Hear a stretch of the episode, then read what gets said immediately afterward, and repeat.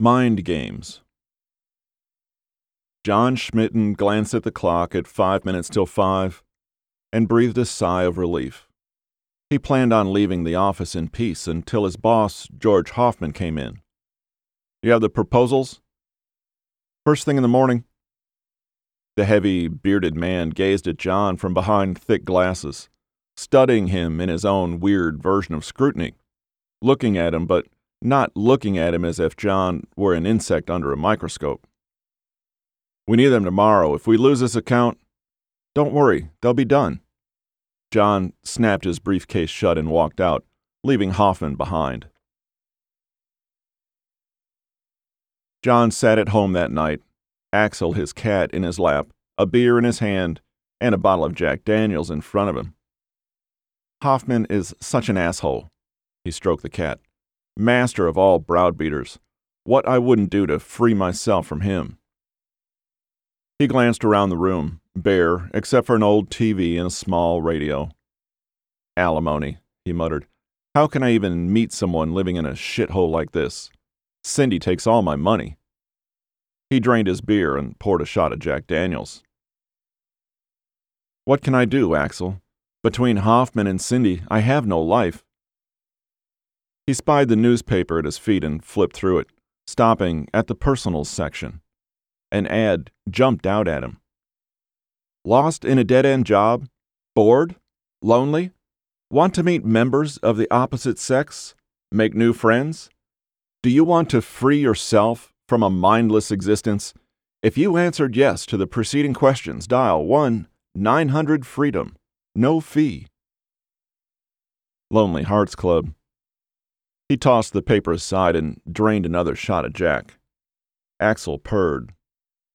Three shots later, he was dialing the phone. What the hell? I've got nothing to lose. Two rings and a sexy, pre recorded female voice came on the line. Want your desires fulfilled? Meet some members of the opposite sex? Come play with us. State your desires at the beep, then leave your name and number. John felt a surge of giddiness when he gave his number, then a flush of anger. It's real simple. I want to free myself from Hoffman, my ex wife, alimony, and all the pressures of my stupid life. Then I want to meet a beautiful girl who can give me better company than my damn cat. He slammed the receiver down and Axel jumped. On impulse, he redialed and heard another recorded female voice, this one not so sexy. The number you have reached has been disconnected and is no longer in service. If you feel you have reached this number in error, he hung up and tried again several times, but got the same results. A couple of weeks passed. Hoffman kept John miserable with his constant pressure for new proposals, while Cindy clamored for more money. Work got busier and they hired more employees, one of them a guy for the art department. Alistair Blackwood wore one of those silly pentagrams that hung from a gold chain. He sported a pointed goatee, arching eyebrows, and a nose that seemed a little too long. Wispy strands of honey colored hair lay across a bald spot on top of his head. Short, heavy set, and meticulously groomed, he always wore black. John suspected he had six more identical turtleneck outfits hanging in his closet.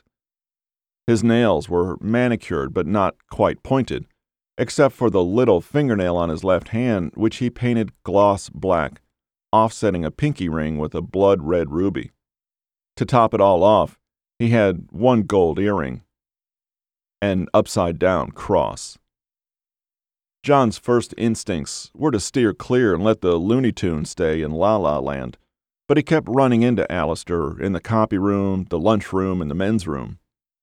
Their meetings seemed more than accidental, as if the dude knew where John would be. Whenever their paths crossed, it made John uneasy. It wasn't so much the way Alistair looked or anything he said, it was the way his dark eyes probed John. Hoffman scrutinized in the same way, the way his cat looked at a mouse, before ripping it apart. John did his best to avoid the new guy until he sensed Alistair behind him in the lunchroom one day. His spine crawled as he imagined Alistair's gaze on the back of his head. The awkward silence grew into an almost palpable pressure for John to say something. When it grew unbearable, he spun around. Alistair's eyes flashed, taking in John, then his usually expressive face brightened and smiled with what John's mother called a Cheshire cat smile. John called it a shit eating grin. Hoffman's really on your ass, isn't he? Alistair's directness caught John off guard. Hoffman's on everybody's ass. Alistair nodded. But you're a pretty cool customer. His eyes brightened. Want to go have a beer after work? I'll buy. Thanks, but I can't. Hoffman's crawling up my ass for his damn proposals. Alistair's eyes dimmed. I'll take a rain check. He bounced into John's cubicle the next morning. I'm having a party on Saturday, the 23rd. I'm not sure. You and I both know you have nothing happening. I won't take no for an answer. It'll give you a chance to make new friends. Meet some members of the opposite sex. He wiggled his eyebrows. Guaranteed to free you from loneliness and a mindless existence. Where have I heard that before? thought John. What time and where? He heard the music from the street loud, head banging heavy metal. He took the apartment steps two at a time, anxious to see what kind of crowd Alistair hung out with. Alistair greeted him at the door, a thick wave of incense laced marijuana smoke floating out behind him. Candles flickered in the background, giving the impression of a pagan cave. John could barely make out the dark outlines of people crowding the room. John, my man. Alistair pulled him into the apartment. Glad you came. I was getting worried. Wouldn't be a party without you. The music stopped. In the sudden silence, everyone trained their eyes on John. Then, the first three bars of Three Dog Nights, Mama Told Me Not to Come, filled the apartment. A girl giggled in another room, and everyone went back to their conversations. Alistair pressed a cold Heineken into John's hand. Drink up and mingle. I have to check on something. Back in a few. Smoky haze hung thick in the air, punctuated by soft halos of dancing candlelight. John found himself drawn to the darkness and had the feeling of being watched. Turning, he locked eyes with a gorgeous fox in tight jeans and an even tighter spandex top that barely contained a set of grapefruit sized breasts. Straight blonde hair flowed over her shoulders, cascading all the way down her back. She smiled, batted her eyelashes, and nudged the girl beside her, who could have been her twin, except that her hair was raven black. He couldn't believe his eyes. Two beauties, nice curves, dark eyes, and red, red lips, flawless white teeth. Hi, my name's John. He stepped toward them. You're the guy from Alistair's work. The blonde smiled and took a hit off a joint someone handed her, then passed it to John. He took a deep drag and held it in, letting its narcotic effects slide over his brain like a shroud. It had a bitter aftertaste, which he washed away with beer. When she turned to whisper something to her friend, John marveled at their two perfect forms in profile. Delicate shoulders, perfect breasts, and graceful, arching backs that sloped down into two awesome behinds. They both looked at John, smiled at each other, and giggled, charming him all the more. Someone passed him another joint. The second hit sank over his brain like a velvet hammer. He shook his head. Pretty good stuff. He never smoked anything this strong, or bitter. He drank his beer, but the taste lingered. The black haired girl winked.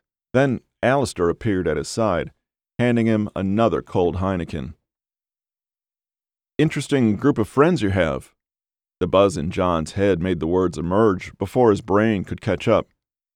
I can't figure you. Figure me? You know, black clothes, pentagram, and all that shit. Alistair laughed, and the twins hmm. giggled. Then he leaned closer until John felt his breath in his ear. Shit, John, it's all a game. Game? I don't. Someone turned down the music. John stared at the beer in his hand, his vision blurred. You know, the blonde girl said, your desires fulfilled. Meet members of the opposite sex? She winked. Come play with us. He recognized the voice.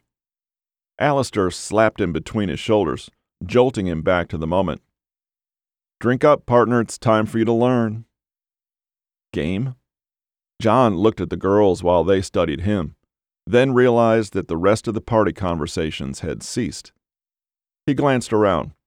People drifted in from the other rooms, all converging on Alistair, as if the word game had been the signal they'd been waiting for. His throat felt tight.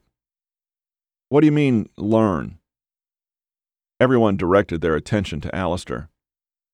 Ever hear of role playing games? Like that Dungeons and Dragons shit? Alistair beamed. Along those lines, only much more sophisticated.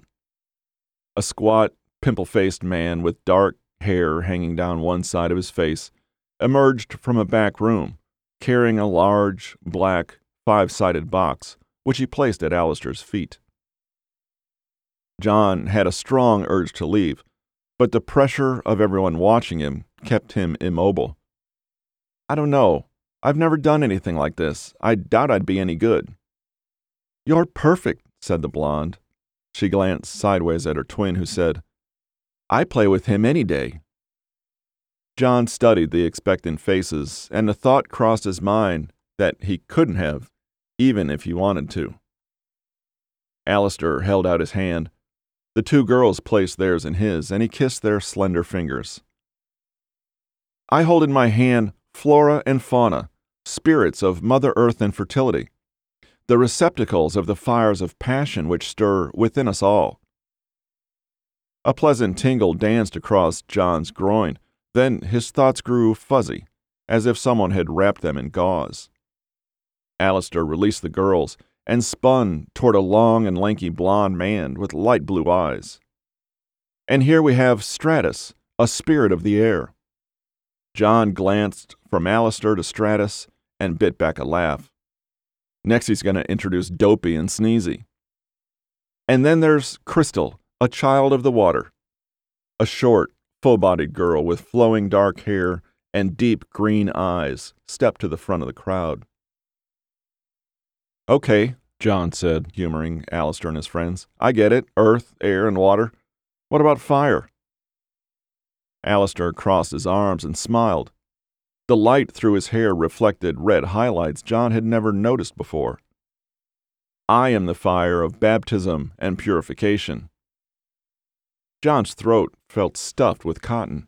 He took a long drink of his beer and tried to think of an excuse to leave, but one look at Alistair's friends resigned him to the fact that he'd never get out. Alistair's hands danced through the air like hummingbirds, and everyone took a seat on the floor. Alistair, John, Flora, and Fauna sat in the inner circle, the five sided box at the very center.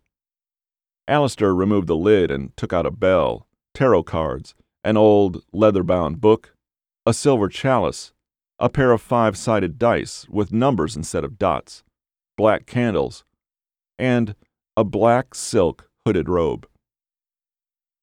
A dark haired man in a leather vest took the candles, put them in silver holders, and placed them at the five points around the circle. No one made a sound. John suddenly felt cold. What the hell kind of game is this? Flora and Fauna smiled in unison, dreamy eyed expressions filling their faces. A game of desire, Flora said. And passion, Fauna added, directing her smile at John. Alistair donned the robe and pulled the hood over his head, obscuring his face. He shuffled the tarot cards and made a series of elaborate gestures over the deck. Flora and Fauna each drew a card. Flora, the High Priestess. Fauna, the Five of Swords. Alistair bowed and presented the deck to John. John reached into the middle and drew the Fool. Flora and Fauna knelt on each side of him, Fauna took his hand and placed it between hers and Flora's. Alistair picked up the book and stood over them. Flora and Fauna placed John's other hand on top of it. This is too weird, John thought. Do you solemnly swear with your heart, freely giving your soul as hostage, to abide by the rules of the alternate universe you are about to enter? Alistair asked. John tried peering up under the hood to see Alistair's expression, but the folds of silk obscured his features. Something told him to leave. He looked at the upturned faces of the two beautiful girls flanking him. Something else told him to stay. Sure, Alistair, I swear. Good. Alistair threw back his hood and laughed. Flora and Fauna each kissed John, and the other people in the room started talking again. John sighed with relief. You've attained the status of acolyte, Alistair said. Now we can get the game underway. I thought we already had. You've earned the right to put your fate with the dice. He held them in his palm. Since you're new, you get to roll first. John took the dice and tossed them. Thirteen. Alistair reached into the box withdrew a five sided card, and set it in front of John. Study it, he said. It's a mandala. Let it take you to another place. John stared at the pattern, an overblown Gordian knot that wrapped in on itself and focused his attention toward its center. The twisted lines writhed as if they had a life of their own, circling both clockwise and counterclockwise, drawing him into the figure. The people around him began to sing, their voices punctuated by the peals of a bell. John found himself listening to their voices, sometimes harmonizing, sometimes eddying off on their own tangents. The sounds caressed his senses, their totality taking on a rhythm of their own, in and out. Breathing, a heartbeat, pulsing back and forth, clockwise and counterclockwise, in unison with the mandala. A rush of color and sound flooded through him. He forced his eyes from the pattern, locking his gaze on flora and fauna. His perceptions shifted toward a deeper, more meaningful poignancy. The singing sounded clearer. The features of the two girls looked more beautiful than ever. The gentle rise of their cheekbones, the graceful curves of their bodies, and their lithe movements. Two sets of eyes sparkled in the soft candlelight. Earrings glinted gold. He became aware of their perfume washing over him. He didn't recognize the scent, only its effect, which focused all his senses to a peak, at the center of which stood the two girls, the nimbus of his desires. What the hell was going on? He tried to voice his thoughts, but the words came out jumbled his mind racing, mouth lagging. He looked from the girls to Alistair and back again. All three smiled as if everything were normal. Another shift, and his thoughts came quicker, disjointed, yet more intense, broken flashes flickering like an old black and white movie, alternating, coherence, incoherence, flora and fauna, undressed, beside him, soft kisses. His shirt, pants, gone. The two women flowed over him in an overwhelming caress of tender touches and wet kisses. Delicate wings of ecstasy fluttered through him as his body gave itself over to their ministrations. A curtain drew back on a wall, revealing a low table. Above it hung an inverted triangle, at its center, an upside down cross. The girls whispered unintelligibly in each ear, not words, but emotions. Bliss. Alistair's voice droned in the background. The soft touch of Flora and Fauna's bare breasts on John's skin gave him goosebumps and an erection which embarrassed him. Hands lifted and carried him to the altar. Alistair read from a black book while Flora and Fauna pleasured John. Exultation engulfed him as the inner circle of participants placed their hands on him. He jumped at a pinprick on his finger. Then someone squeezed a few drops of his blood into a chalice and mixed it with wine. All the participants drank, giving John the last sip. Flora and Fauna made love to him, first one, then the other, then both, every part of him, finding every part of them until he couldn't make a distinction. Intertwined with their essences, he sensed Alistair as if he were a partner in the sex act, living through and with the girls as part of the same presence. The thought of sex with another male sent a cold bolt of revulsion flashing through him. But not before his consuming passion darted through him, toppling him over the edge. He shuddered at the rush of his climax, helpless as its ripples of poignancy carried him down into the blackness. He felt warm darkness pressed down on his chest like a spectral hand, then a mournful cry. He opened his eyes. Two yellow orbs peered back at him from the recesses of a black, furry head. A gaping jaw opened, revealing needle like teeth. Hey, Axel, buddy. His voice sounded as if he were talking through a mouthful of straw. The cat purred and nuzzled his face. John sat up in bed, not knowing how he got there. His head felt swollen, his body depleted as if something had drained him of energy. He tried to remember how he'd arrived home, but drew a blank. His only memory of the previous night came to him in a collage of jagged images. Alistair's party. Two beautiful women. Had he drunk too much? Smoked too much pot? They'd played some kind of bizarre game. He flashed on a blur of tarot cards, dice, and black candles. Then the girls. Had they. He had a lingering feeling of violation, used, then discarded. No way two beers and a couple of hits off a joint could do that to him. Had to be something. Alistair must have slipped him LSD in his beer. Nothing else could explain his distorted memories. A rush of anger flooded through him. Son of a bitch. Wait till he got his hands on that little bastard. When he awoke on Monday, his body felt weak and feverish, as if fighting infection. But when he thought of confronting Alistair, his anger drove him out of bed. He breezed past the receptionist and pushed his way through the doors to the art department, where he found Alistair's area vacant. He stormed back to the front. Where the hell is he? She looked up, startled, her big brown eyes blinking. Who? Alistair, from the art department. There's no Alistair in the art department. What is this, some kind of joke? Her puzzled expression told him it wasn't. Ten minutes later, he ran up the stairs to Alistair's and peered through a curtainless window at empty rooms. He slammed his hand against the wall. Shit. Putting his forearm against the door, he leaned forward resting his head in the crook of his arm. Something glinted from beneath the door.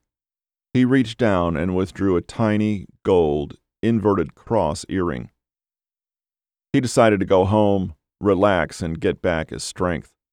Halfway to his car, he spotted two sets of gorgeous legs strutting up the street side by side, two provocatively swaying asses in two sets of short shorts two flowing manes, one raven, the other platinum. Flora and fauna. He'd know their movements anywhere.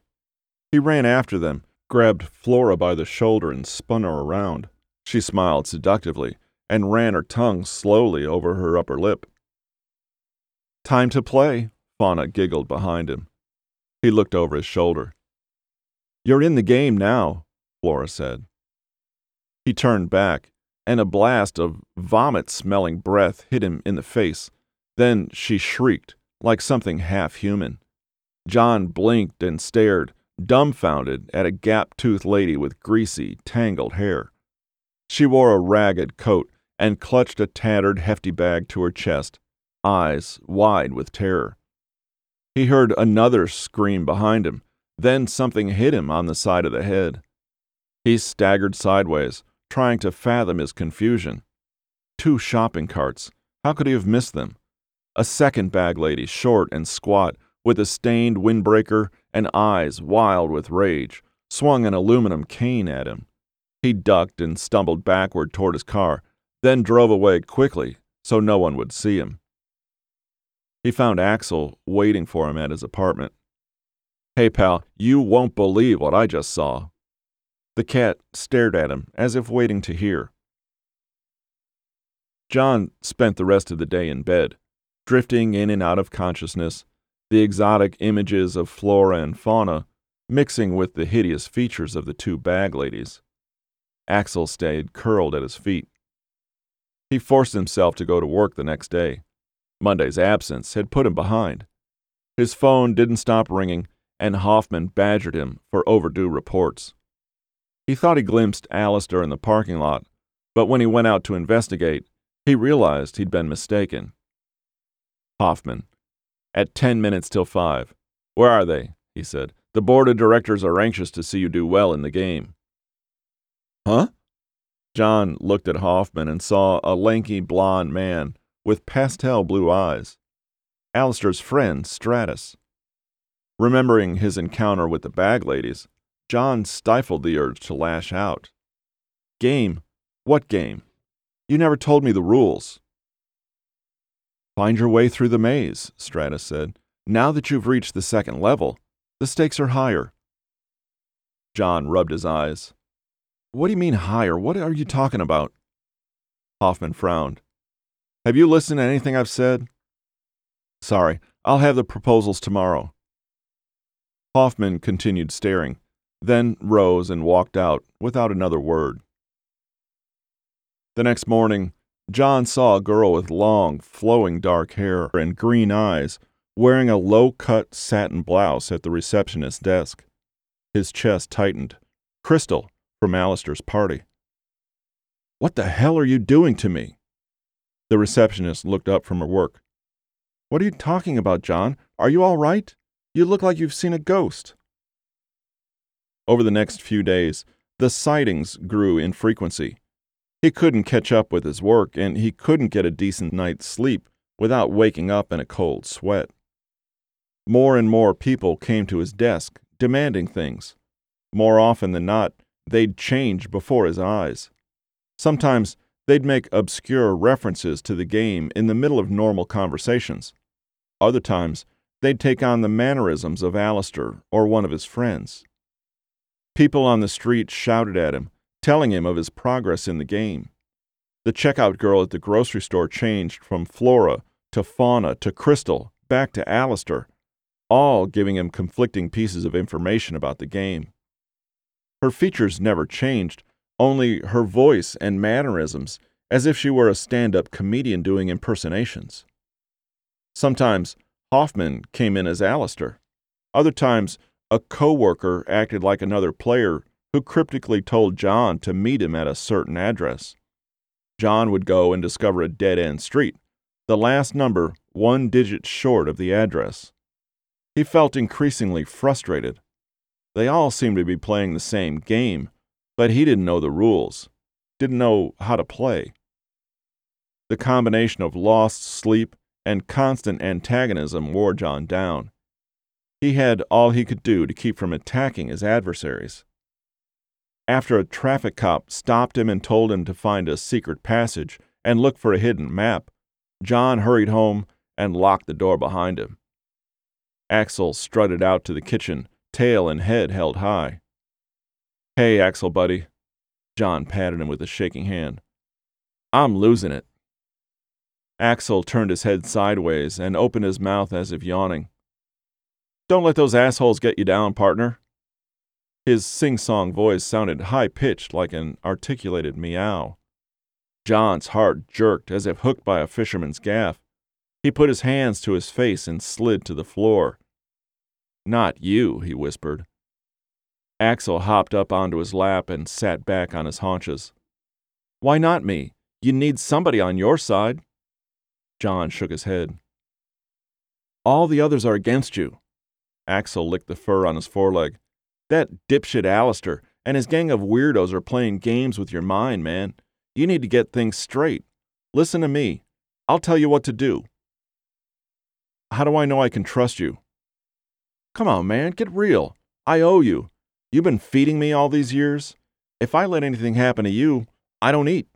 Some fool will put me in a shelter, and I'll probably get the gas chamber. John stared at his cat.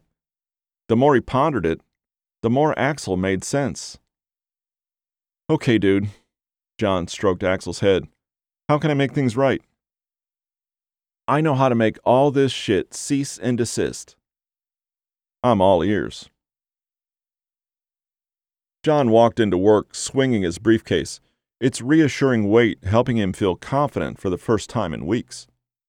The usual receptionist, not Flora, Fauna, or Crystal, smiled at him from the front desk. A good sign. He went to his desk, set his briefcase in front of him, and waited. A few minutes later, Hoffman stepped into his office. You better have those proposals, he said. The board's meeting in two hours. His eyes blinked from behind thick glasses. Then Alistair winked. Got it all right here. John smiled and patted his briefcase, then crossed his arms. Hoffman's eyes bulged. His face reddened. So what are you waiting for? Let's have him. Alistair giggled. Now? Now? John opened the briefcase, pulled out a 357, and leveled it at Hoffman. The old man's eyes looked like silver dollars behind his glasses. Then John squeezed off two shots, sending Hoffman's blood and brains splattering across the cubicle. Hoffman stood staring, open mouthed, before collapsing to the floor. Blood bubbled out of his mouth, staining the carpet black. Beneath the din of his ringing ears, John heard someone screaming. The noise irritated him. He walked down the hall and saw Crystal cowering in the corner of a cubicle. He put a bullet into her mouth, silencing her, and kept going toward the front of the building. Flora, Fauna, and Stratus all stared at him wide eyed and open mouthed. Each got a bullet. Stratus between the eyes, Flora and Fauna between their breasts. He reloaded his gun in the parking lot, then drove downtown. Three police cars passed in the opposite direction, sirens wailing. He pulled into an alley, closed his eyes, and smiled, happy that Alistair and his friends were finally gone. No more faces, no more torment. He'd beaten them at their game.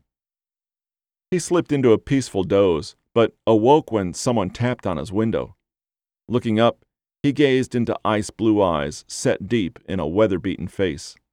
A greasy baseball cap covered gray hair, and a torn ski jacket hung on slight shoulders. A shopping cart filled with old newspapers, a squirt bottle, and a squeegee sat beside him. Wash your windows? John stared, dumbfounded, suddenly realizing that the game hadn't ended. He waited for the man's face to change. He knew it would. They always changed. He closed his eyes and heard Alistair's voice. Do you want to free yourself from a mindless existence forever? John raised the gun and put the barrel to his mouth.